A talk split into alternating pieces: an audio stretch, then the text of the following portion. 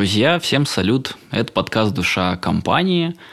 Проект, с помощью которого хочется сделать небольшой вклад в то, чтобы бизнесы в России и по всему миру становились ну, чуточку человечнее, было больше пользы для мира от того, что мы с вами делаем каждый день на работе, чтобы работа вообще становилась не работой, люди были счастливы, открывали потенциал безграничный на самом деле в себе, жили долго и счастливо вместе. И не знаю, от этого, мне кажется, мир будет только лучше. Вот если в глазах, сердцах, а, умах а, кого-то от какого-то из наших а, выпусков мы что-то зажгли, поменяли, то значит мы уже справились. С разными гостями мы беседуем в этом подкасте. Сегодня к нам заглянул Михаил Руденко, основатель бюро сервисного дизайна. Очень давно я подписан на блог э, бюро. Для меня это такой кладезь знаний, вот номер один источник, наверное, единственный источник, к которому я обращаюсь, когда изучаю тему клиентского опыта, вот эта модная тема customer experience, но вот ребята для меня чем отличаются? Они не сфокусированы на инструментах, вот это вот Customer Journey Map, или там Business Model Generation, вот эти вот канвасы, а, карты пользователей. Ребята сфокусированы на смысле, на том, зачем это все нужно, как сделать вот этот клиентский опыт а, более человечным, удобным и вот создавать такую комфортную среду обитания, как говорит Михаил – на самом деле весь выпуск был только про смыслы, про миссию бизнеса, про то, зачем это вообще все нужно. И даже дошли до гражданского кодекса, поняли, что оказывается у нас на государственном уже уровне заложено в то, что цель бизнеса – это извлечение прибыли. Особенно радует слово «извлечение». Вот поговорили, как это может быть немножко поменять, с помощью чего, и рычагом для Михаила оказалось э, бизнес-образование. Мне кажется, получился очень глубокий, в каком-то смысле философский разговор. И мне кажется, он может натолкнуть на какие-то мысли о том, что нам нужно поменять в себе или в среде а, вокруг. Приятного вам прослушивания и наслаждайтесь. И очень советую подписаться на а, блог бюро и другие их источники знаний, все ссылочки будут в описании подкаста. Михаил, привет, спасибо, что согласился прийти к нам в подкаст. Да, Марк, привет, спасибо, что позвали, очень рад быть здесь. Мы с тобой, когда ну, общались э, перед э, интервью, и ты мне писал, сложились такие вот э, темы для беседы. Наверное, хочется поговорить в первую очередь про миссию, что mm-hmm. вообще под ней понимать, что это такое, нафига она вообще сдалась. Хочется поговорить про твой опыт работы про бюро сервисного дизайна, про mm-hmm. Reformer, да, там твой новый э, проект, mm-hmm. Тоже зачем они нужны, как они появились, для чего. И, может быть, если зайдет э, речь про клиентский опыт, вот этот customer experience или employee experience, может быть, тоже о них э, поговорим. Тут зависит от это, нашей философской э, беседы про миссию, и правда ее хочется сделать такой это глубокой, вот, угу. э, максимально и без э, всяких э, масок, потому что интернет посмотришь, и там куча статей про миссии, но вот что-то большинство из них, они какие-то такие топорные, и что-то не сильно понятно вообще, что под ними понимается. Поэтому я, вот, знаешь, первый вопрос хотел задать. Вот если ты сейчас какому-то первому стейчному решил рассказать э, про то, что такое миссия, зачем она нужна, что бы ты ему сказал? Ну, естественно, запрос от него поступил, да, mm-hmm. вот, мол, поделись своей мудростью. Что бы ты ему ответил?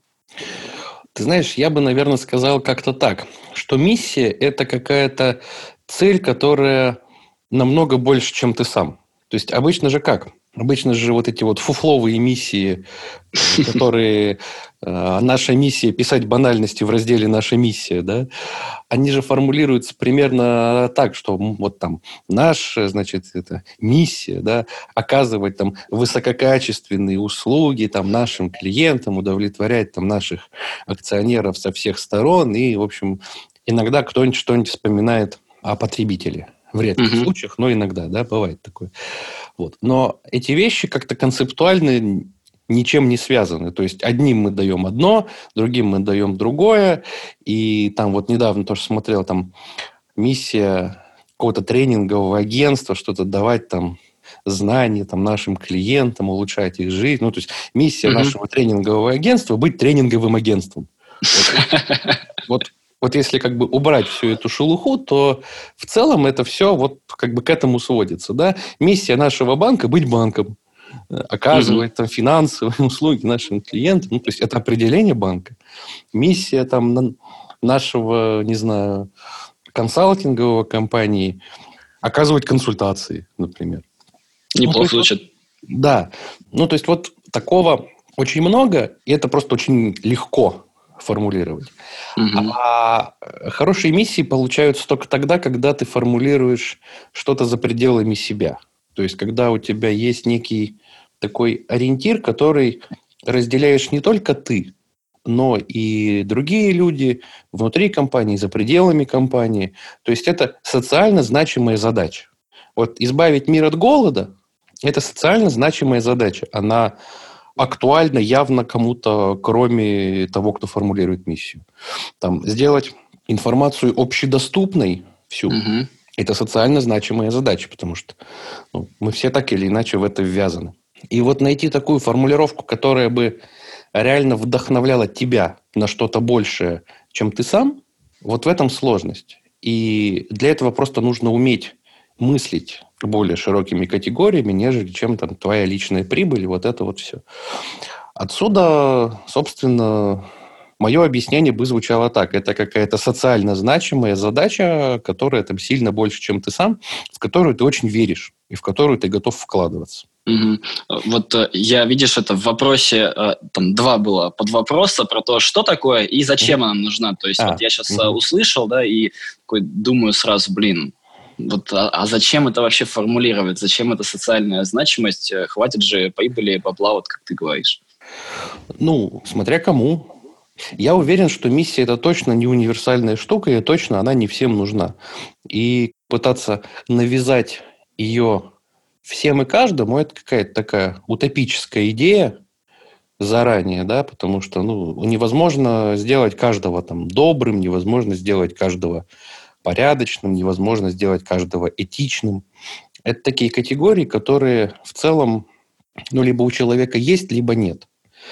И, наверное, тут самый такой правильный ответ, если, в общем, ты задаешься вопросом, зачем тебе миссия, значит, скорее всего, она тебе не нужна.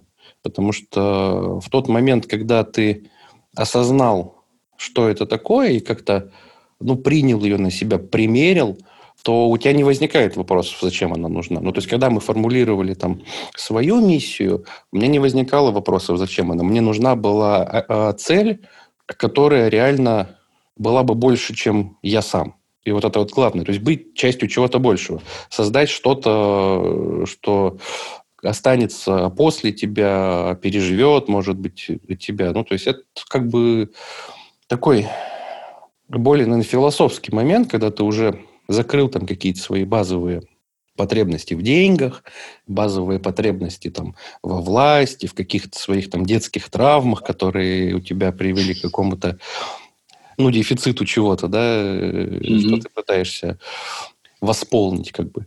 Вот тогда некоторым людям почему-то хочется отдать долг обществу и внести такой вклад, который, в общем-то, будет на благо других людей.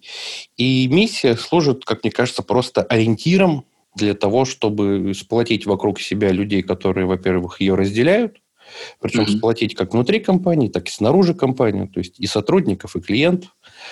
Ну и, собственно говоря, как-то согласованно принимать решения о том, вот то, что мы сейчас там собираемся делать, вот э, это соответствует миссии или нет, это релевантно или нет. То есть это uh такое как бы ну, направление глобальное, да, это какой-то такой маркер, стоит э, идти в ту сторону или не стоит. Причем в широком смысле, то есть это могут быть там новые продукты, новые даже другие бизнесы, например. Это может быть путь трансформации. Вот. То есть mm мы, например, там рассматриваем свое бюро в долгосрочной перспективе немножко структурно другим, но вполне себе соответствует этой миссии. Могу пример привести? Да, ну вот, вот давай это на бюро сервисного дизайна вашего. Вот э, я помню, миссия заключается, что создавать комфортные условия или комфортные среды обитания. По-моему, как-то так среду вот поправь. Э, обитания, да. Среду да. обитания. А вот да, можешь да. расшифровать, в чем здесь смысл, да, и вот если отвечать на твой вопрос, мне он понравился, что, мол, останется после тебя, то вот что останется? Ну, история это такая, что я писал об этом там в статье, как мы, как я эту миссию впервые осознал. Я читал книжку Вадима Панова, точнее, серию книг называется «Анклавы». Очень, кстати, классная серия, прям вот рекомендую от души. И там описывалась Москва будущего, такая киберпанковская э, стилистика, там, транснациональные корпорации – и мне в целом эта эстетика очень нравится. И когда я попадал в такие пространства, где ну, хорошо сделанные, да, то есть э, с хорошей архитектурой, с хорошей там продуманной городской средой, с хорошей продуманной средой потребления, вот как у Бодрияра было, когда он написывал там концепции еще э, супермаркетов, гипермаркетов, молов, да, которые вот создаются как такие прям миры отдельные анклавы внутри там городов, в которых э, своя совершенно атмосфера, ну, то есть все свое, это, это вот пространство сделано, спроектировано для того, чтобы ты там комфортно и с удовольствием э, покупал. Вот э, мне всегда как-то нравилось находиться в таких местах, в которых ну, люди, создающие эти пространства, как-то позаботились о том, чтобы людям, которые там находятся, было комфортно. Это, в общем, не обязательно про потребление, это и про рабочие места, и про зоны отдыха, и про там, зоны для встреч, например. Ну, то есть это просто про вот какие-то части нашей среды обитания как раз. Да?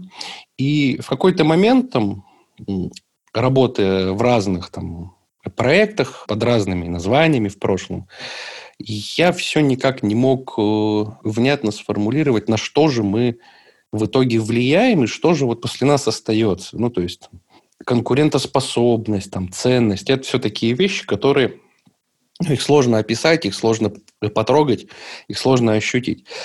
А потом в какой-то момент э, я прочитал книжку Анри Лефевра называется «Производство пространства».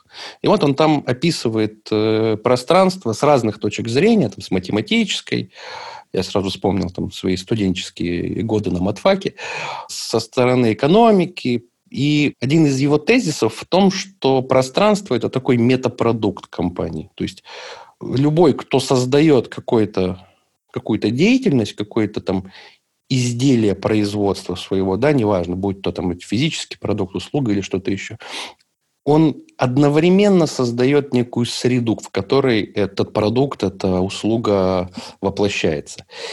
И в какой-то момент меня осенило просто, что если вот эти вот все пространства всех бизнесов сложить, то мы получим э, просто мир, в котором мы живем.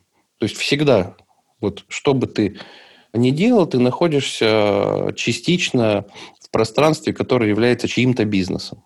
Вот мы сейчас с тобой находимся в виртуальном пространстве, да, и это пространство сконструировано несколькими компаниями, да, то есть там, у нас на голове там наушники одного производителя, оно создает там звуковое пространство. Мы общаемся вот через Zoom, это там еще одно пространство, мы общаемся с помощью ноутбука, и за ноутбуком мы себя как-то ощущаем, ну и так далее практически все. Ты выходишь из дома, садишься в такси, это чей-то бизнес, ты приходишь в магазин, это чей-то бизнес, ты идешь там э, в парке, и это чей-то бизнес.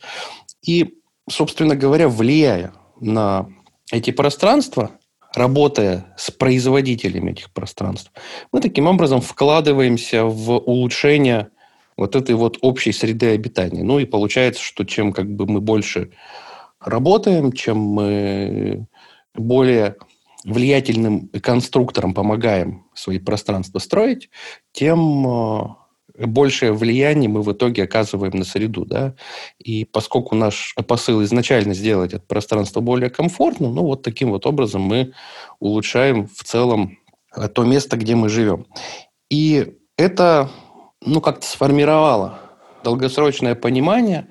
Оно как-то так э, прошло сквозь э, все там, точки контакта, например, нашего бюро, да, там, сквозь редполитику, сквозь корпоративную риторику, сквозь там э, идентику текущую и, и будущую, определила там стратегию. Например, мы, раскрою небольшой инсайт, об этом еще даже там не все из команды знают, мы хотим э, после карантина сделать офис, совмещенный с кофейней и с винным баром. Хочу пойти. Да, и это такое очень э, многофункциональное место, в котором, э, ну, во-первых, может сообщество собираться, во-вторых, можно ставить эксперименты над пространством, во-вторых, просто как бы такая среда, которая э, нас вдохновляет, потому что у нас в компании в целом уже принято там интересоваться, разбираться в вине, любить кофе, делать выпечку. У нас есть э, замечательный исследователь, аналитик Кристина, которая в прошлом владела своей кондитерской. Она просто сумасшедше вкусно готовит. У нас все корпоративы неизменно проходят там с тортиками, с капкейками. И мне очень хочется вот это э, э, развить, сделать как-то ну, сильной стороной и создать вот такое вот пространство, в котором все это реально вот совместится. И, и место, где там можно встретиться, и место, где можно ну, поработать, да, банально, и место, в котором можно пообщаться с единомышленниками. У меня сразу вспоминается цитата «Я забыл кого» про то, что бытие определяет э, сознание, а не наоборот. И очень прям откликается штука про то, что ну, важно в компании создавать пространство, да, смотреть вот э, где люди вообще обитают. Вот это вот слово обитание прям угу. очень откликается.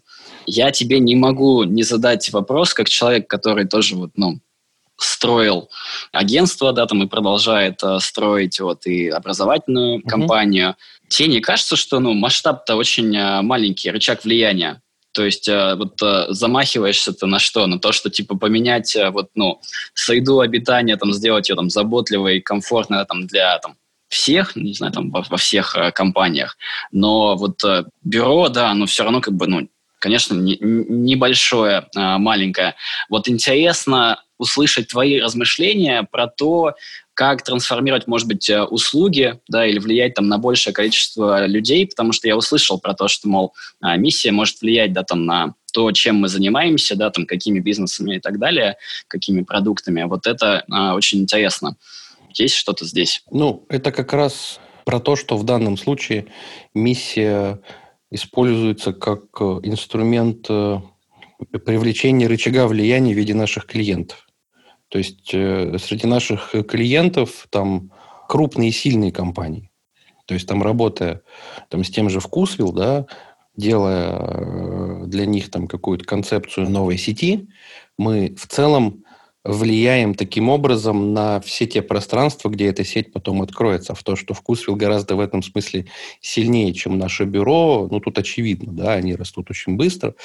Поэтому ты абсолютно прав, говоря о том, что эта задача амбициозная, но она такая и должна быть, потому что именно такая задача позволяет находить э, какие-то действительно мощные рычаги и привлекать клиентов, которые вдохновляются этими, этими сильными задачами, но еще и могут их выполнить. То есть э, к нам как раз такие компании приходят, которые могут, с одной стороны, с другой стороны, они видят, что да, вот это как раз то, что нам отзывается, и поэтому вот нас, маленьких, ну, приглашают к решению достаточно больших задач при этом. И клиент выступает в качестве рычага в данном случае. Но ты, опять же, хороший вопрос задал, глубокий, на него там есть еще один слой смысла, что когда ты влияешь на среду с помощью, ну, скажем так, посредника в виде клиента, да, то есть клиент же ну, что-то свое вносит, и мы далеко не всегда можем этим управлять на 100%. То есть все равно там любые наши идеи, любые наши находки, любые наши инициативы, они все равно так или иначе проходят через фильтр восприятия самого клиента, который туда что-то привносит. И когда я говорил в самом начале о том, что у нас есть в планах немножко структурно трансформировать бюро, это как раз было про то, что рано или поздно мы, наверное, придем к тому, что станем сами настолько сильными, что сможем это делать и без клиентов. Ну, то есть, вот, например, этот наш там вина кофе офис – это небольшой шаг в сторону вот такого подхода, да, то есть если сейчас там от клиентов нужны ресурсы, в том числе и в виде какой-то инфраструктуры, то там уже можно привлекать просто, например, инвестиции, выступать как управляющая компания, вот, и в целом у нас достаточно опыта там при работе с клиентами, да, потому что мы там, ну, все равно при проектировании там тех или иных продуктах мы знаем, как открывать, э, например, винотеки, мы знаем, как открывать там э, фудзоны в магазинах и так далее. И мы хорошо, самое главное, понимаем, как это должно выглядеть для клиента, какое пространство должно быть для клиента. И поэтому нам ничего не мешает это сделать для себя. Это, с одной стороны, и вклад свою собственную миссию, где ты вообще ни от кого не зависишь и волен делать вообще все, что хочешь. С другой стороны, это те самые сапоги для сапожника, которые как бы закрывает вопрос, ну, типа, если вы знаете, как открыть розничную сеть, почему у вас нет своей розничной сети, если вы там знаете, как открыть кофейню, ну, то есть вот это вот все, да, эти вопросы, конечно, нам, к счастью, пока не задавали, но, возможно, где-то э, внутри себя имели в виду. Ну и, в общем, сплошные плюсы, да. Еще мы там можем работать, как говорится. Слушай, очень интересно, да. Могу сказать про себя, что тоже доходил до вот этой мысли, что, мол, если хочется что-то, ну, менять, ну, меняй сам, там, типа, mm-hmm. окей, если ты хочешь, чтобы было больше, например, бизнесов со смыслом, там, с душой, ну, вот открывай сам эти бизнес со смыслом и с душой. Могу поделиться таким, не то чтобы инсайтом, но до чего дошел сам, и вот над чем сейчас работаем в душе компании, как такое одно еще направление, я понял, что, блин, короче, это невозможно. Ну, то есть мы, если говорим про миссию как такой вот абсолют, что, допустим, все бизнесы, например, будут с душой, ну, там, со смыслом, да, что будут что-то полезное делать, например, в, для, биз, ну, для мира. Или, например, твою, да, там, а, взять э, миссию, что, мол, ну, вот эти вот пространства, да, там, для обитания будут, ну, вот максимально, не знаю, там, заботливые, комфортные, да, там, для всех людей mm-hmm. на всей планете. То, чтобы ее реализовать, ну, не, неизвестно, что нужно сделать. Это ну, невозможно сделать э, самому. Ты же не сможешь открыть все бизнесы на планете. Mm-hmm. Это нереально. И я подумал, что влиять на текущие уже компании можно довольно ограниченно. Ну, то есть вот у них уже сложилась какая-то своя культура, у них уже есть, э, ну, там, какие-то свои смыслы, свои пространства для обитания и так далее. Вот. Э, но можно а, влиять на тех людей, которые только открываются. То есть вот если мы говорим про поколение, то очень похоже на поколение, что делать э, вклад в текущие компании, ну, где-то можно, где-то появляются какие-то психи, я бы их так назвал, да, вот, mm-hmm. которым откликаются то, что ты говоришь, то, что мы говорим в душе компании не только, и вот они соглашаются что-то поменять. Но по большей части, мне кажется, что мы можем э, помогать создавать эти вот бизнес со смыслом или, например, бизнесы, я бы сказал, в твоем случае клиентоориентированно там, или вот с таким CX подходом, да, а не sales-based mm-hmm. а, подходом. И через какое-то время ну, станет намного больше вот этих а, компаний, которых мы хотим, или станет больше пространств, которые вот, ну, действительно приятно приходить. Вот. Я понял, что вот эти вот предприниматели, которых на самом деле много, мне кажется, что на них можно ну, положиться как на такой вот а, рычаг а, самый мощный долгосрочно, на самом деле. Вот интересно, что ты про это думаешь? Тем более, что ты много в обучение вкладываешь. Да, ну вот, собственно, поэтому и вкладываю. То есть тут я с тобой абсолютно согласен. У меня в жизни были такие гипотезы, когда мне казалось, что э, вот, ну, наконец-то я найду вот этот рычаг, например, в стартапах и стартаперах. Э, вот, и, в общем, я в этой идее очень быстро разочаровался. Ну, это, наверное, тема про отдельный разговор о, об инкубаторах, об акселераторах, вот об этих всех вещах, влияние, скажем, которых на сообщество предпринимательское, оно, оно не только хорошее, но и плохое. Вот. Оно не только полезное, но и вредное. И неизвестно, чего там больше. Но в целом, да. В целом ты прав. Э, я только, наверное, менее пессимистично настроен на то, что существующие предприниматели, они какие-то вот, ну, как будто бы уже безнадежны. Ну, то есть мне кажется, что это не так. Мне кажется, что можно влиять на их э, мысли, на их осознание.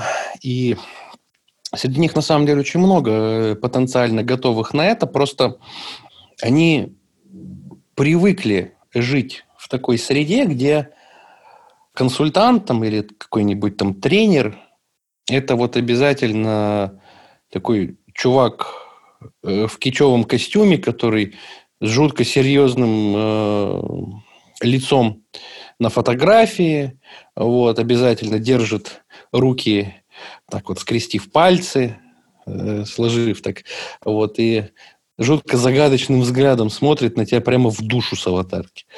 Вот. И что они приходят, открывают флипчарт, начинают что-то там рисовать, их в этот момент фоткают. Ну, в общем, вот все успешные успехи и продажи.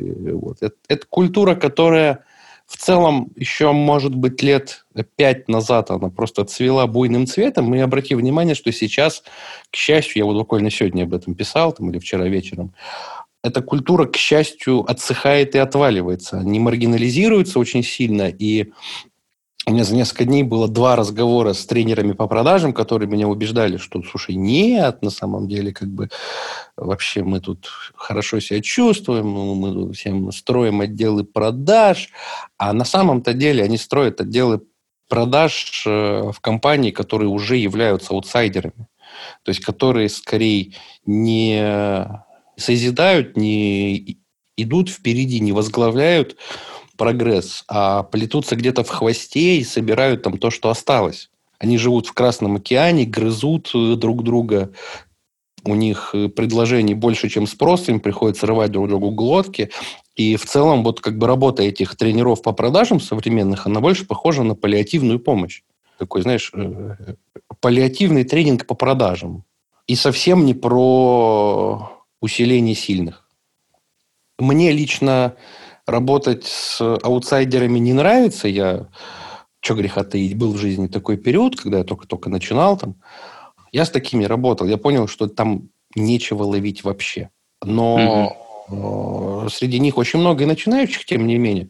То есть э, это вот я как раз к тому, что не все новички обязательно такие все прогрессивные, и не все старички обязательно такие вот древолазы, которым как бы хрен что объяснишь. То есть тут э, зависит не от того, насколько ты старый или молодой, тут зависит от того, насколько ты культурный вообще в целом. То есть есть очень э, культурные молодые ребята, есть абсолютно бескультурные старперы, которые, в общем, э, ну, просто оторви и выброси. То есть это про этику, про культуру, про нравственность. Это вот такие коды, которыми, в общем-то, мы кодируем своего клиента как э, своего или, или не своего. Но, да, ты прав, что у нас есть такой ресурс, как молодое подрастающее поколение, поэтому я как раз и занимаюсь образованием. То есть мне не очень интересно с ними, например, строить бизнес, потому что у них чаще всего просто недостаточно денег на такие услуги и достаточно задора, чтобы еще там а, считать, что они лучше всех знают. То есть э, это такой нормальный юношеский максимализм, которому нет резона мешать. То есть, э, окей, это нормально абсолютно, когда ты э, в бизнесе еще подросток с горящими глазами, э, дерзай. Единственное, что я могу сделать, как бы, ну, экологично для тебя, это дать тебе некоторые знания и некоторые углы зрения в том контексте, в котором ты будешь готов.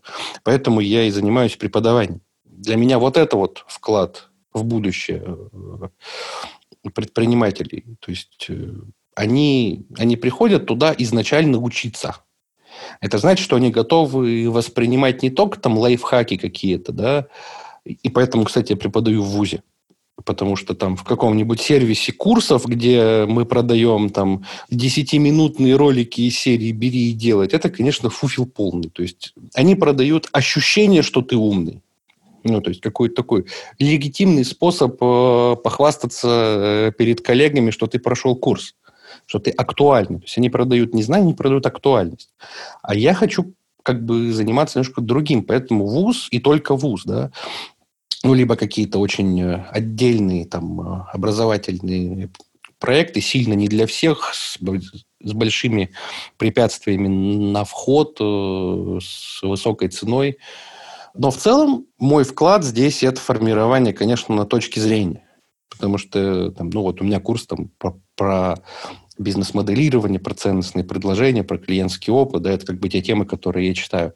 Но главное в них не инструмент совсем, и главное в них некий пример, некая история и, ну, не хочу сказать вдохновение, я все-таки не Тони Робинс, вот, и, и, и совсем, не мотив...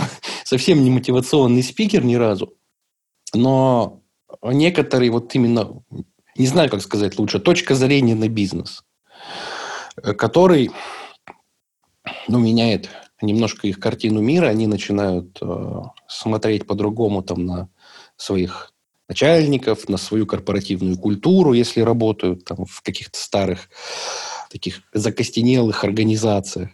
И у них появляется достаточно задора и, самое главное, уверенности в себе, чтобы начинать что-то свое. Вот этот драйвер важнее. Они, конечно, ошибок наделают. От этого никто их никогда не застрахует. И даже если я там включусь и буду их э, трекать во все места, они все равно наделают эти ошибки, потому что ну, это неизбежно. Все-таки свои грабли, они ближе к телу. Вот. Но я могу дать им некую основу. Основу вот этого вот мировоззрения, которое, на мой взгляд, важнее. К сожалению, э, не везде так мыслят э, в нашем образовании, даже в высшем образовании, даже в вузах. Но вот э, делаю, что могу, скажем так. Это вот мой, опять же, личный вклад в то, чтобы пространства, которые потом создадут эти люди, они были все-таки комфортными для их жителей. Мы что-то прям с одной темы на другую так э, переходим вернуть хотел, что не, я слушай, я не пессимистично настроен по поводу текущих там предпринимателей или крупных mm-hmm. э, компаниях. Я просто понимаю ограничения. Mm-hmm.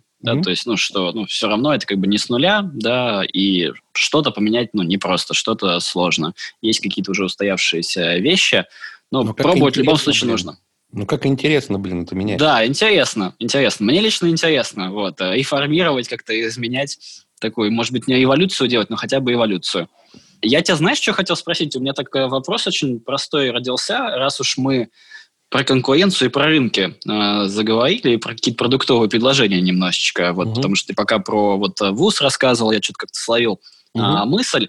Вот слушай, если даже брать твою индустрию, вот давай мы очертим, например, индустрию обучения ну вот, вот часть да, там, того, что ты делаешь, это обучение. Uh-huh, Обучение, ну давай, я это назову так, бизнес-моделирование, создание ценностных предложений, клиентский опыт, и не только, в принципе, клиентский, человеческий uh-huh, а, опыт да, там, в любой компании. Вот тема. Давай честно признаем, кто на этом рынке лидирует. Лидируют на этом рынке люди, которые предлагают инструменты. CGM, дизайн мышления и прочие а, штуки. То есть, а, ну, лидируют на рынке те, кто вот, ну, предлагает такой довольно часто поверхностный подход, что можно сделать, ну, взять прямо сейчас успешный успех, как ты говоришь. И это не только в sales, например, да, вот ты говорил про продавцов, да, вот тренинги по продажам. Это в каждой сфере. Я могу сказать, что, ну, вот мы начинали с темы презентаций, кто в ней, да, там, может uh, зайти и лидировать сразу тот, кто предлагает э, фишки работы в PowerPoint. Понимаешь, да? Не типа смыслы, там, цели и так далее. Вот эти вот э, смыслы, цели – это чуваки-аутсайдеры сразу. И вопрос к тебе такой, да, ну, тут можно и не согласиться в каком-то смысле. Uh-huh, uh-huh. Вопрос такой, что, блин, а, а как сделать так, чтобы вот эти вот э, аутсайдеры стали через какое-то время мейнстримом? Потому что ты же про это говорил в статье. Ты говорил про это в статьях, например, там, про смысл как конкурентное преимущество, я помню. Да, да, а. Что, мол, где-то вот, ну, рынок становится таким комодити, ну, например, да. рынок а, перевозок в такси. И да. все, что делать-то? Я ничем не отличаюсь. Ну да. Вот. А было бы круто, если бы мы создавали рынок, где мы ничем не отличались, но при этом все были про глубину вот эту, про смыслы. Так не будет. И, наверное, Черт. короткий ответ на твой вопрос – никак. Но хорошая новость, мне кажется, в том, что и не надо. Потому что угу. как бы твоя оценка про то, что кто лидер, а кто аутсайдер, она, она совершенно дискуссионна для меня. Угу. Смотря как оценивать. Потому что что значит лидер, допустим? Самый известный? Наверное, да. Ну, то есть, очевидно, что самые известные люди – это которые предлагают инструменты, которые предлагают фишки, которые ни разу не про глубину. Но являются ли они лидерами рынка, мне вот, например, совершенно не очевидно, потому что ну, могу точно сказать, что нам приходилось чинить э, компании, которые у них побывали. И общаться с компаниями, которые приводили пример работы с ними как пример, ну, скажем так, не самого лучшего опыта и не самого результативного. У меня никогда, ну, отлично, вот у меня, да, у меня никогда не было задачи стать мейнстримом. Мне кажется, что это прямо вот неудача будет для меня, если я вдруг когда-нибудь стану мейнстримом. Меня вполне устраивает моя такая относительно радикальная позиция. Меня сегодня как раз этот один из тренеров по продажам назвал радикалом. Меня абсолютно это устраивает, потому что в этом, как мне кажется, и единственный способ выживания небольших компаний. Какой-нибудь маленький магазинчик – он не может быть и не должен конкурировать там с, какие, с какой-нибудь пятерочкой известностью. А точно так же а мейнстримовые компании в нашей отрасли работают с мейнстримовыми клиентами в нашей отрасли. Мейнстримовые клиенты в нашей отрасли – это ну, такое очень сомнительное счастье, я тебе должен сказать. То есть, если как бы, опять же, вот начинается это разделение. Если тебе, в общем, нужно про бабло и только про бабло, ты, конечно, можешь работать вообще с кем угодно, лишь бы платил. Но мне это не интересно. Эти задачи, которые там приходится решать одинаковые, они, ну, меня от них прям, вот прям натурально тошнит, да. Вот, то есть, э, наверняка какой-нибудь там таргетолог или там инстамаркетолог, который пишет чушь и называет это стратегией коммуникации, может быть, имеет гораздо больше клиентов и известность, э, чем мы.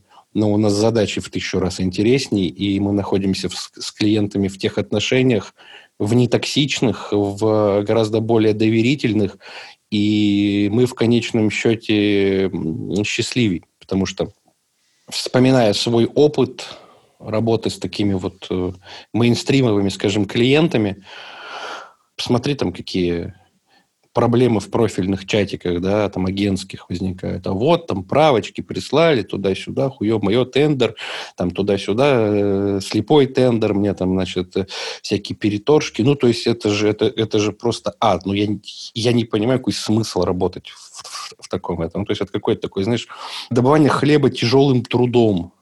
Хотя, в общем-то, для того, чтобы зарабатывать сопоставимые, на самом деле, деньги, можно еще и просто интереснее работать, но достаточно быть э, неизвестным, но известным в узких кругах.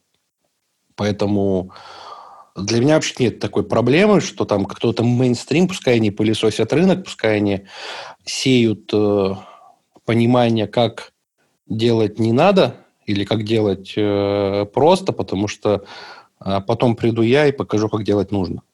И это будет абсолютно нормально, и, и каждый заработает, и в целом я их даже особо и, и конкурентами не считаю. То есть мы просто направлены на разные на разные клиентские сегменты, на разные рыночные ниши.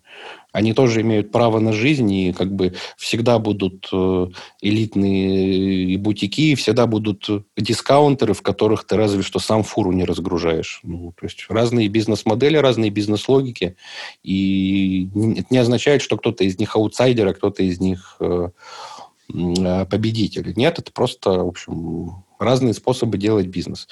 Поэтому мне кажется, что, в общем, стремиться к этому точно не надо, ну, по крайней мере, неосознанно к этому стремиться точно. А? То есть, если, хочешь сделать э, бизнес в логике и массового продукта на широком рынке. Ну, окей, там есть свои законы, там есть свои ресурсы. Это, кстати, дороже и сложнее, чем сделать бутиковый продукт. Пожалуйста, вперед. Ну, про аутсайдерство или нет, мне кажется, тут речь не идет. Угу. Смотри, я пытаюсь вопрос-то задавать какие-нибудь это с подковырочкой чуть-чуть, да, чтобы был какой-нибудь интересный ответ. И я вот, знаешь, что хочется прям продолжить и как-то состыковать, что, смотри, миссия это у тебя создать, ну, как бы там, чтобы, ну, чтобы условно все пространства обитания, да, там, среды обитания были там комфортные, заботливые. Mm-hmm. Вот, если миссия такая, но ты бутик, mm-hmm. то ты к ней никогда не пойдешь ты повлияешь э, очень э, минимально. А вот эти соеды обитания и пространства будут создавать именно вот эти товарищи. Я не пытаюсь тебя с ними там, не, не, я понимаю. Да, там, это, я понимаю, у меня же как бы... интересно. Да, да, да. Нормально. Нет, смотри, э, вот, вот давай возьмем тот же вкусвилл, да? Компания совершенно с массовой бизнес-моделью.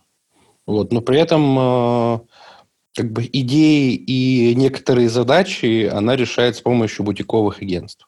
То есть я вряд ли в своем рынке, э, в агентском, да, в консалтинском, я вряд ли у меня появится амбиция там стать каким-нибудь McKinsey. Вообще никак. Ну, то есть, э, пока я не хочу. McKinsey там, или KPMG, или, или Price, ну, то есть, вот эти вот крупные, известные, мейнстримовые игроки, да, меня вполне устраивает, что они к нам приходят с проектами. Вот, и мы работаем там над их задачами. Но это не значит, что среди моих клиентов не будет э, массовых бизнесов. И более того, они, они есть. И помимо Вкусвилла, там есть, например, сейчас проект с Магнитом, где мы занимаемся вопросами корпоративной культуры. Ну, как бы уж куда более массовый ритейлер, чем Магнит, да? И с X5 у нас там разговоры на эту тему ведутся. То есть в целом, в целом, я просто твой вопрос немножко так разделить хочу, да, то есть одно дело это моя личная стратегия там конкуренции внутри рынка CX консалтинга, с другой стороны это мой способ э, реализации миссии, да, то есть миссию я свою реализую вообще нормально в этом смысле, то есть и работая с массовыми, с известными, с самыми там популярными игроками, да, которые действительно влияют на среду, в том числе и для среднестатистического э, потребителя. То есть мы там очень мечтаем поработать там с какими-то сопоставимыми по массовости продуктами, там, с аптеками, например. Сейчас, надеюсь, это получится у нас. Не знаю, с с какими-нибудь сетевыми известными ресторанами. Тут нет никаких проблем. Но при этом меня нет задачи самому становиться таким вот массовым и, и мейнстримовым. То есть задача не мейнстримовая э, в части решения, но эффект от нее точно может быть широковещательный. Да, прикольно просто. Я, знаешь, пока тебя слушаю, ну, много у меня что-то в голове там вается всего. Я так это выкину вслух, что интересен пример вкусвилла, что, смотри, как раз-таки они вроде такой вот супер высококонкурентной ниши в ритейле, в таком продуктовом, построили, ну, бизнес-то такой осмысленный, а, заботливый о клиенте и так далее. У них получилось стать, ну, в каком-то смысле мейнстримом. Да, если мы под этой фразой говорим, что они, ну, стали крупными, да, вот масштабировались. Да. Вот, да. и их подход сейчас копируют. Да. То есть, что, ну, начинаю, да, там, здоровую еду, да, там, повсюду, не знаю, там, а, выставлять в перекрестках ну, и так далее. Пытаются, да, пытаются, ну, посмотрим, что получится. И я вот говорю, на самом деле, про то же самое. Про то, чтобы в каждой а, нише, в каждом там рынке, а, который есть, вот этот вот а, здравый, а, осмысленный подход, заботы о клиенте и так далее побеждал. То есть, да, вот э, в той же, да, там, твоей нише, да, там, и в других нишах э, тоже так будет как раз-таки больше по итогу компаний, которые создают какую-то, ну, настоящую ценность со смыслом, не только про деньги, и жить нам всем хорошо.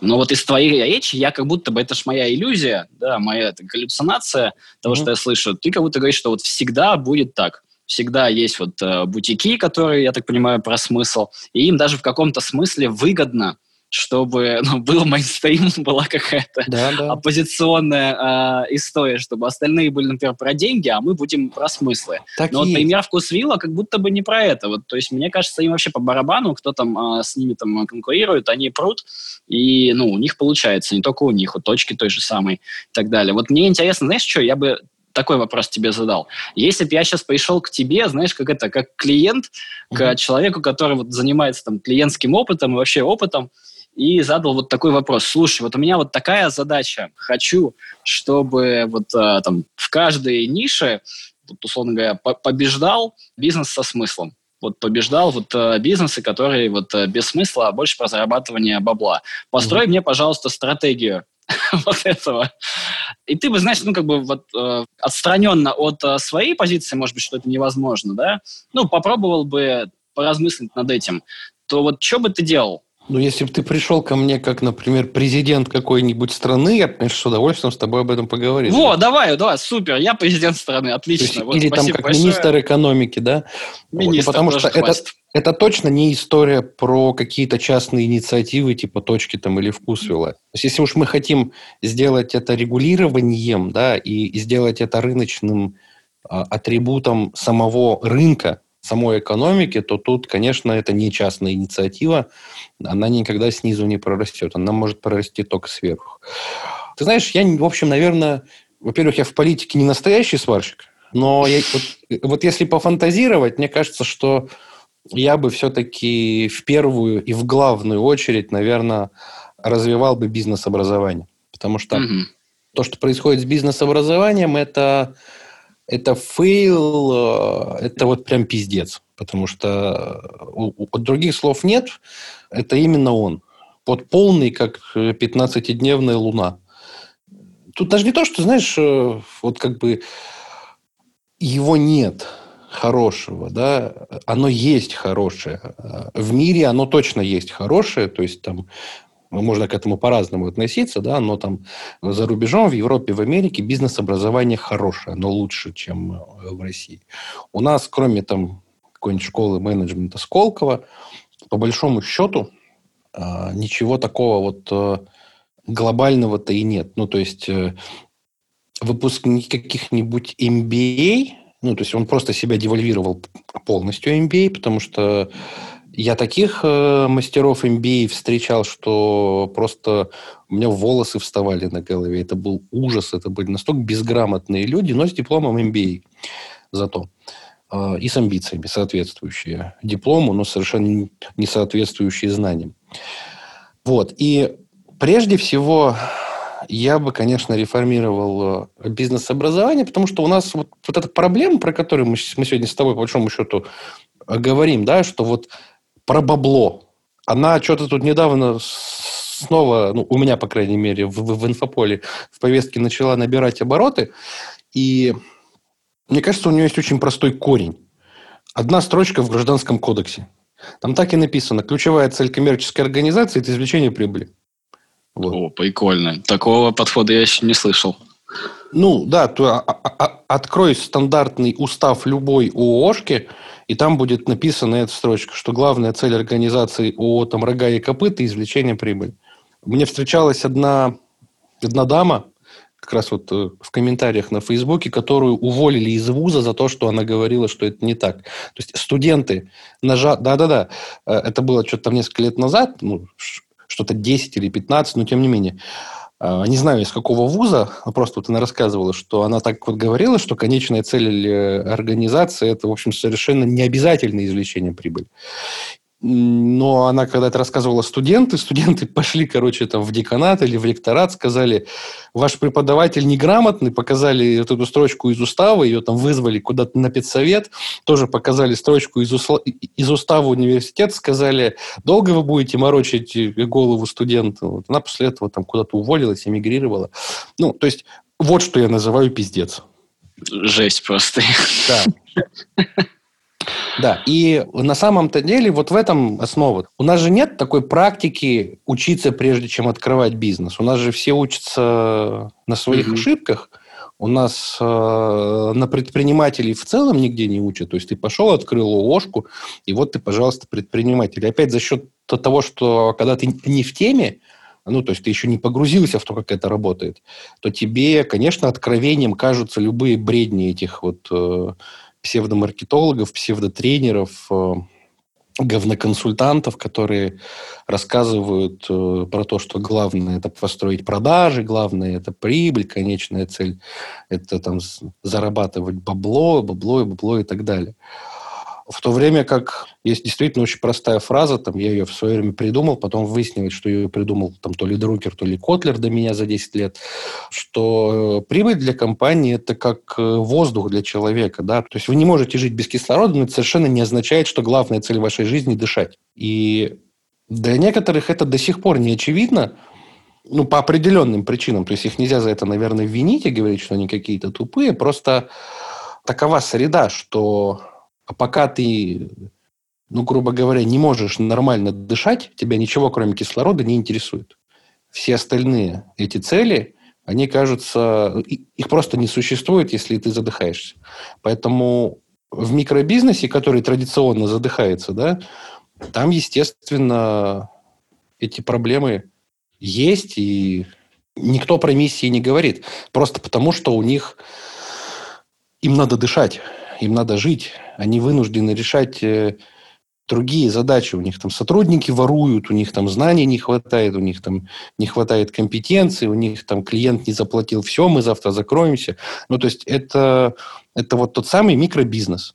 И до тех пор, пока у нас государственная инфраструктура экономическая, да, не будет как-то их более-менее поддерживать, они не изменятся. Ну, то есть, я сейчас говорю не про всякие там инициативы университету «Синергия», которые там выдают какие-то там... Отправим их обязательно.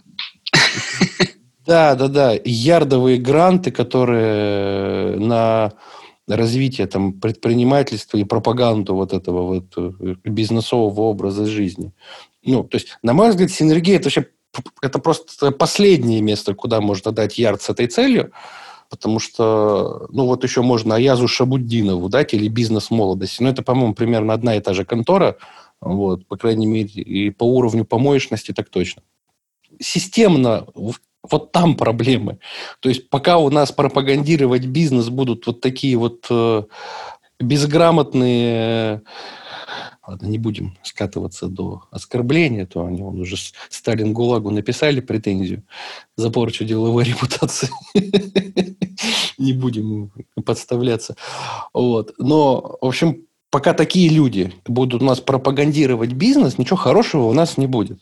У нас есть огромное количество людей, у которых стоит поучиться, и у которых можно поучиться, э, но им, конечно, денег не дадут, потому что само наше госуправление оторвано от реальности, и никто, конечно, никогда не разбирается в том, что кто стоящий, а кто не стоящий.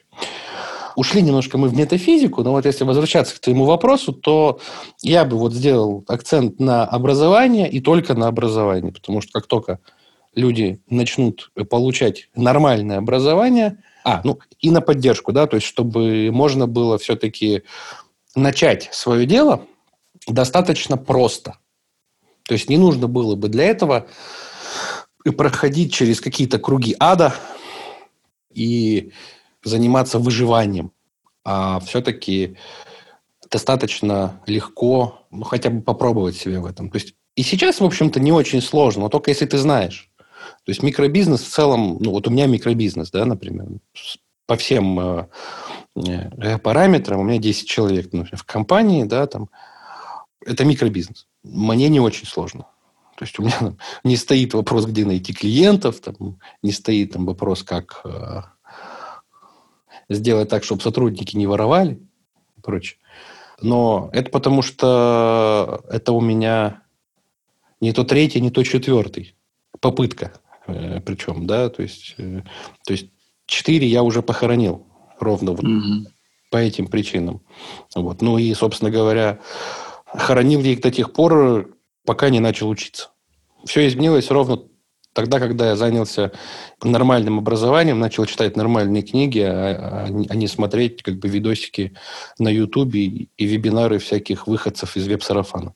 Угу. Ну, во-первых, спасибо тебе большое про отсылку к гражданскому кодексу. Пока ты говорил, я это загуглил. Сейчас отдельно про это, мне кажется, стоит еще чуть-чуть углубиться. Угу. А, но я хотел просто вернуть про мейнстрим. Мы угу. тут что-то все про него говорим и говорим.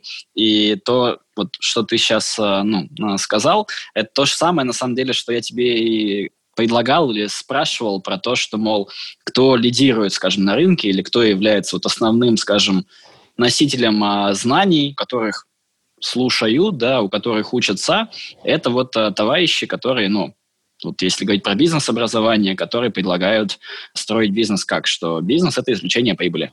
Да, нужно, собственно, строить бизнес, чтобы заработать бабла. А, у нас а, хорошие наши знакомые, вот они у нас будут а, в подкасте англоязычном из а, а, Англии, Happy Startup School.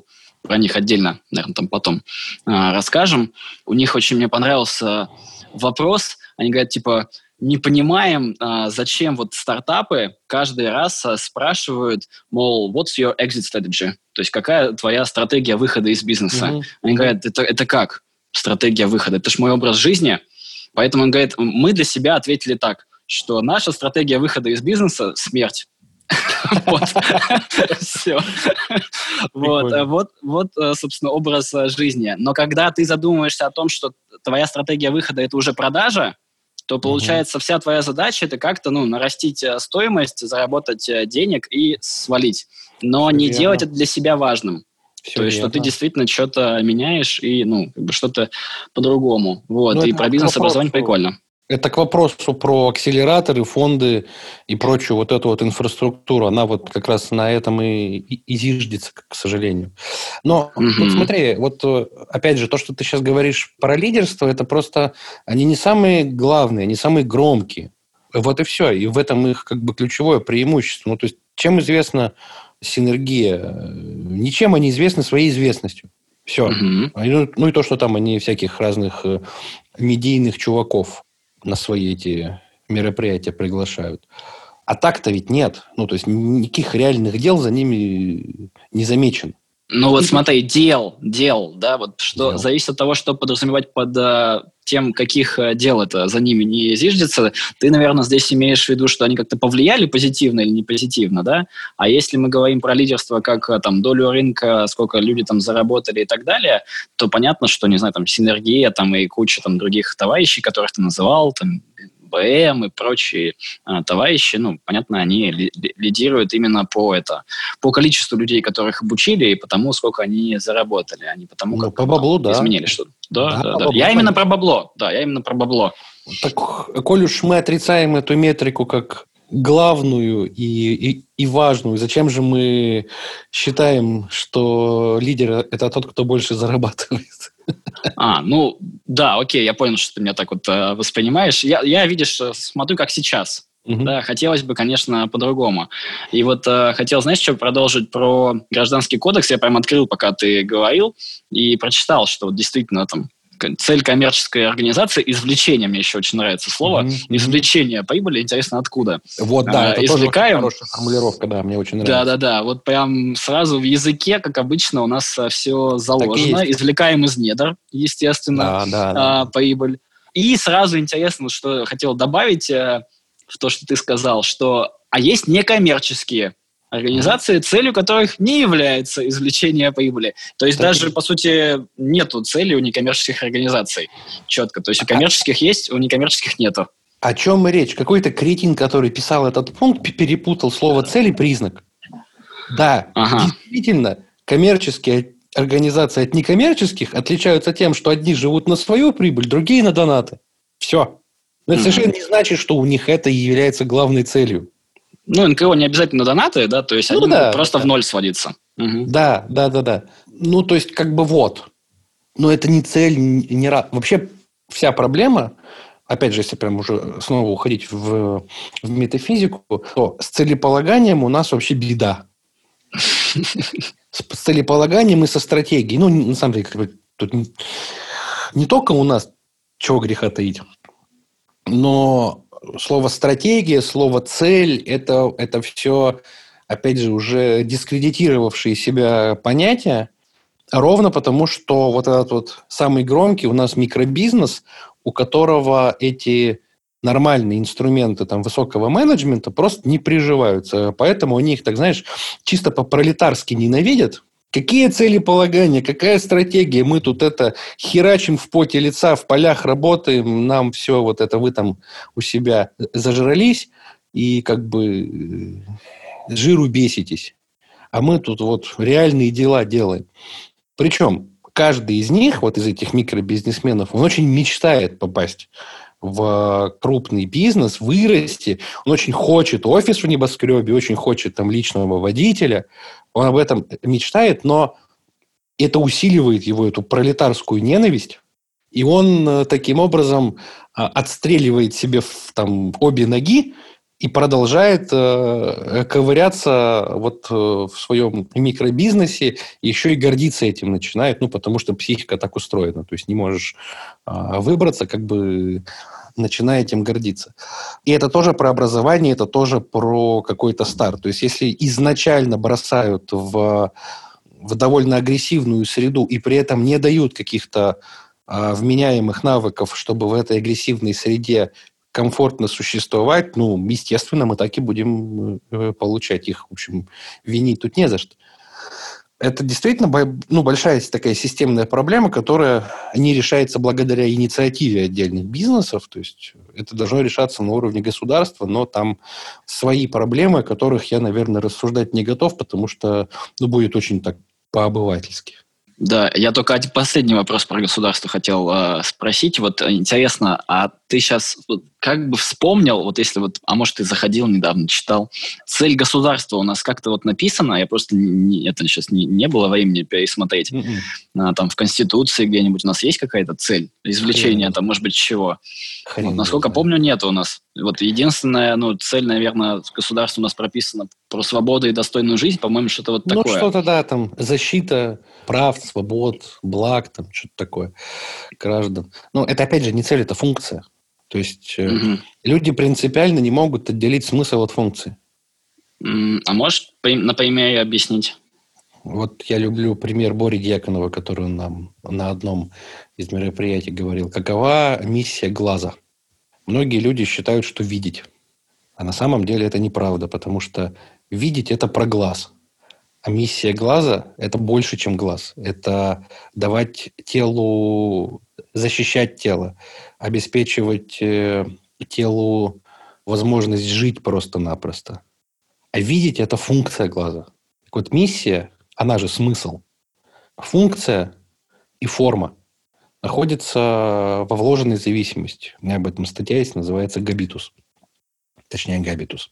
Идея там в том, что у конструктивистов была такая расхожая фраза о том, что форма следует за функцией, они так дома строили. Есть на самом деле еще один просто уровень, называется функция следует за смыслом. И получается, что вот э, смысл глаза – это обеспечивать телу безопасность, функция глаза – это видеть, то есть он, он для этого так делает. А форма глаза подчинена этой функции, он поэтому круглый, поэтому их два, поэтому там есть хрусталик, сетчатка и все остальное. Вот. Это работает ровно ровно везде. Это универсальный такой способ проектировать любые концепции. Когда мы, опять же, делали уже вкусвил, там было предложено несколько смыслов новых магазинов. Можно сказать, что это миссия, но это как бы уже вопрос внутренней трактовки. Можно сказать, что это концепция позиционирования. Это все там отличается в нюансах, но суть ее не меняется. То есть это главная причина, почему он нужен людям. От этих смыслов были отмотаны, как бы декомпозированы функции этих, этих магазинов. Ну, то есть, если там открывшийся магазин, например, там освобождает жителей округи там, от рутинных действий, это функция. Смысл в том, чтобы они дома наслаждались домом, а не рутиной. И, ну, соответственно, там еще дополнительные функции можно придумать там у него, что он должен делать. Чистить обувь, э, забирать и помогать в сортировке мусора и так далее, и так далее. Ну и соответствующие функции должны быть обличены в соответствующие формы, которые смыслу и функциям не противоречат. Вот такая вот трехуровневая композиция, в общем, является основой слаженного дизайна, на самом деле, всего, любого слаженного дизайна. То есть, когда ты проектируешь что-то с нуля, вот любой объект, который ты создал, он имеет вот эти три уровня э, понимания. Вот. Но у нас патологически никто так не мыслит. То есть, э, начиная там от первых лиц и заканчивая самыми там, обычными гражданами. Редко кто видит за формами функций, и практически никто не видит за функциями смысл. Я тогда последний вопрос задам вот про политику тогда. А вот а, смысл государства ты в чем видишь? Не Какой знаю. бы хотел, может быть, видеть? Да, вот, ну, там, не осуждая то, что есть, да, вот, ну, вот, что бы ты хотел? Ты знаешь, Марк, это вот ответ на этот вопрос приведет нас в ту область, в которой я э, с умным видом рассуждать не готов. Ну, у, у, у, у меня там есть некоторые гипотезы относительно того, какой там идеальный государственный строй, Наверное, я, наверное, я тебе не отвечу. Вот, я э, там, так, это по секрету решил писать художественную книгу. У меня там была идея, ну, то есть мне же нужно там создать литературный мир, все такое, город, там, государственный mm-hmm. строй. Вот. Я планировал, что там у меня будет меритократия. Но потом так трезво подумавши, думаю, блин, нет, я пока не осилю такие сложные вопросы, поэтому деликатно упустим. Вот, вот предлагаю тоже здесь деликатно упустить. Ну, можно оставить этот вопрос для слушателей. Вот. И мне кажется, то, что ты не готов на это ответить, э, говорит э, и о причине того, почему другие не готовы. Ну, то есть это реально сложно. Это прям очень, ну, самый практически высокий уровень. Можно потом еще сказать про то, что а зачем вообще все человечество. Ну, да. вот, то есть в чем смысл человечества. И это, наверное, вопросы, на которых однозначных ответов нету. То есть мы тут сейчас говорим про компании, про компании вроде готовы говорить, хотя тоже тут вопрос, потому что они являются вложенной ну, частью государств. И тут, конечно, тяжело. А, знаешь, я просто думаю, что каждый должен заниматься своим делом. И если есть компании, значит, там должны быть люди, которые задумываются о смысле этих компаний. Если есть государство, значит, там должны быть люди, которые задумываются о смысле этого государства. Это совершенно не я, потому что я на это не учился, я этим заниматься не хочу, я этим не занимаюсь. Я занимаюсь смыслами компании, занимаюсь смыслами бизнеса. Вот. Об этом я говорить могу, и на эти вопросы я отвечать умею. Поэтому, собственно, я и занимаюсь этой деятельностью. А беда в том, что у нас те, кто занимается и, по идее, должен бы отвечать на вопросы о смыслах государства, озабочены извлечением прибыли из недр. Ну, это сейчас... И из граждан. Да, то есть это сейчас не как бы... Не хочу переводить э, все-таки в, в политическую плоскость, потому что, э, еще раз повторюсь, я сужу очень обывательски и к какому-то тут осмысленному диалогу на эти темы не готов. Это просто вот такое частное мнение, как бы, которое в целом, наверное, э, не факт, что правильное. Угу. Ну, видишь, не с кем про это поговорить практически, наверное, нужен политологов каких-нибудь э, да. позвать. Интересно просто всегда вот э, люди из бизнеса как об этом э, думают. Часто я слышу, что, мол, так, как бы мы про бизнес, не про государство, не про политику. Uh-huh, uh-huh. И как бы разделяемся, хотя мы все равно, ну, часть. И понятно, ну, что страшно и так далее, ну, мы тут сейчас без каких-то, не знаю, наездов или еще чего-то про это uh-huh, говорим, интересно. Uh-huh. Вот, поэтому не сочти это. Не, За не, допрос... Нормально не, вот. нормально. Ну, просто как бы есть вещи, которые поддержать могу, некоторые просто не могу. В итоге, видишь, э, приходим-то к чему, что все равно как-то нужно снизу вверх, потому что наверх повлиять мы не можем. Ну, то есть в любом случае это не мы. И что-то нужно делать.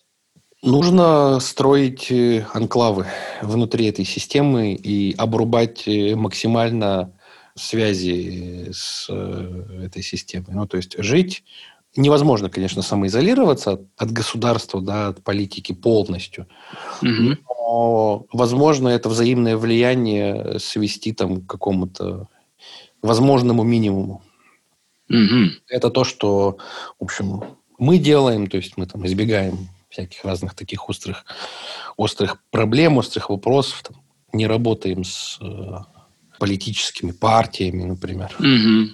Интересно да, то есть, ну, в каком-то смысле, типа, помогать своим и вот эту вот э, этот анклав э, создавать. Ну, не то, что анклав, то есть, как бы Понятно, что объект нашей работы, вот как среда обитания, мы его делим с государством. Ну, то есть оно точно на него тоже как-то влияет.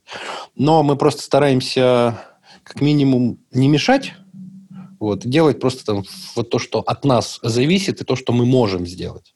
Если mm-hmm. я могу там э, помогать делать парки и библиотеки, окей, и совершенно ну, мне не обязательно там для этого кого-то поддерживать или против кого-то дружить с кем-то. То есть э, мне наплевать абсолютно э, в данном случае, какого политического вероисповедания наш э, заказчик, который предложил нам эту задачу. То есть мы в целом для людей, для покупателей, для их опыта. То есть mm-hmm. людей интересует как потребители. Mm-hmm. В хорошем смысле. Да, понимаю. Наверное, в заключении да, там, задам а, вопрос э, про реформер. Угу. Было бы здорово, если бы немножко про него рассказал, зачем он нужен, чего собираетесь э, реформировать. Угу. Это было бы таким хорошим, мне кажется, это вишенка на торте. Да, мы что-то его про него немножко забыли. Ну, тут все началось с того, что стало мне понятно, что рынок э, исполнителей, ну, профессиональных услуг исполнителей, он трансформируется в рынок задач. Это вот э, как раз имеет отношение к тому, что я рассказывал, про то, что у мейнстрима там задач-то интересных нет. И в какой-то момент просто найти интересную, достойную задачу для приложения своих усилий стало сложнее, чем э, найти исполнителя на какую-то задачу. И мы в какой-то момент, встретившись с, э, с группой единомышленников, часть из этих единомышленников – это люди, которые просто очень э, пассионарны, скажем так, и хотят ну, влиять вот на среду, влиять, делать, делать, оставить что-то после себя. Другие люди ну, им интересно развивать всякие э, экспертные платформы, какие-то системы такие вот, э, которые структурно отличаются от существующих моделей, например, агентских. И вот мы собрались и просто решили, что, слушайте, ну, как бы нам интересно решать интересные задачи. И чтобы убрать все барьеры к тому, чтобы эти задачи к нам попадали, мы решили не брать за это деньги. И как бы делиться тем, чего у нас много, и организовали, как бы изначальная концепция была интеллектуальное волонтерство, когда мы просто помогаем людям, которым нужно об кого-то подумать, помогаем тем, что они могут об нас подумать. Причем, ну, не только подумать, но и что-то реализовать. То есть мы готовы идти дальше, мы готовы там идеи воплощать в жизнь, способствовать этому как угодно и не брать за это деньги. Потому что, ну, как бы мы зарабатываем на другом, и это такая история про, опять же, свой вклад. Ну, вот мы собрались, нас там сейчас э, 7 человек – мы постоянно э, получаем какие-то новые заявки. Заявок много, кстати. Я никогда бы не подумал, что столько людей захотят работать про боно. То есть, э, в целом, ну, они, наверное, думают, что это какой-то хитрый пресейл такой, но хочется надеяться на то, что все-таки среди них есть те, которые понимают, что это не так. Задачи там тоже уже есть, то есть мы потихоньку стартанули. Проект новый, мы потихоньку стартанули, взяли вот несколько себе проектов, они тоже там сначала очень долго не понимали, ну, то есть, типа, как бесплатно, то есть, в смысле, совсем бесплатно, намекали на то, что вроде как, ну, а когда, давайте уже, уже, уже скажите, когда коммерческое предложение это пришлете. Мы говорим, слушайте, ну, никогда. То есть, если там встанет вопрос про деньги, это точно будет уже не реформер. То есть вы можете там а, позвать э, кого-то из нас, например, в частном порядке, не факт, что мы на это как, как бы пойдем, да, вот, но свою задачу реформер будет выполнять э, обязательно пробоно и обязательно до конца.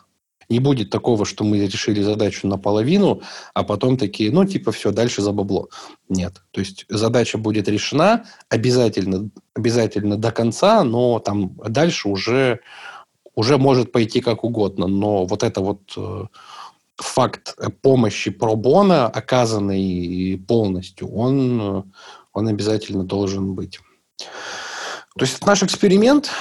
это такой многослойный эксперимент. Как бы для меня это инвестиция вот этот в, в рынок задач, чтобы люди в целом э, узнавали о том, что есть.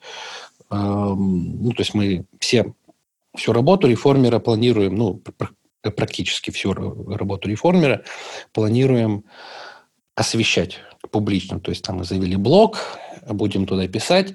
И это наш как бы вклад в то, чтобы люди увидели, как другие люди решают интересные задачи. Что не все в целом озабочены только баблом. То есть э, на своем примере, на примере тех, кто к нам в реформер приходит, мы хотим показывать другим, что ваши задачи амбициозные, смелые, имеют ценность, а ваши задачи про то, как заработать бабла, продвинуть свой там магазин, торгующий никому не нужным барахлом в Инстаграме, ценности не имеют.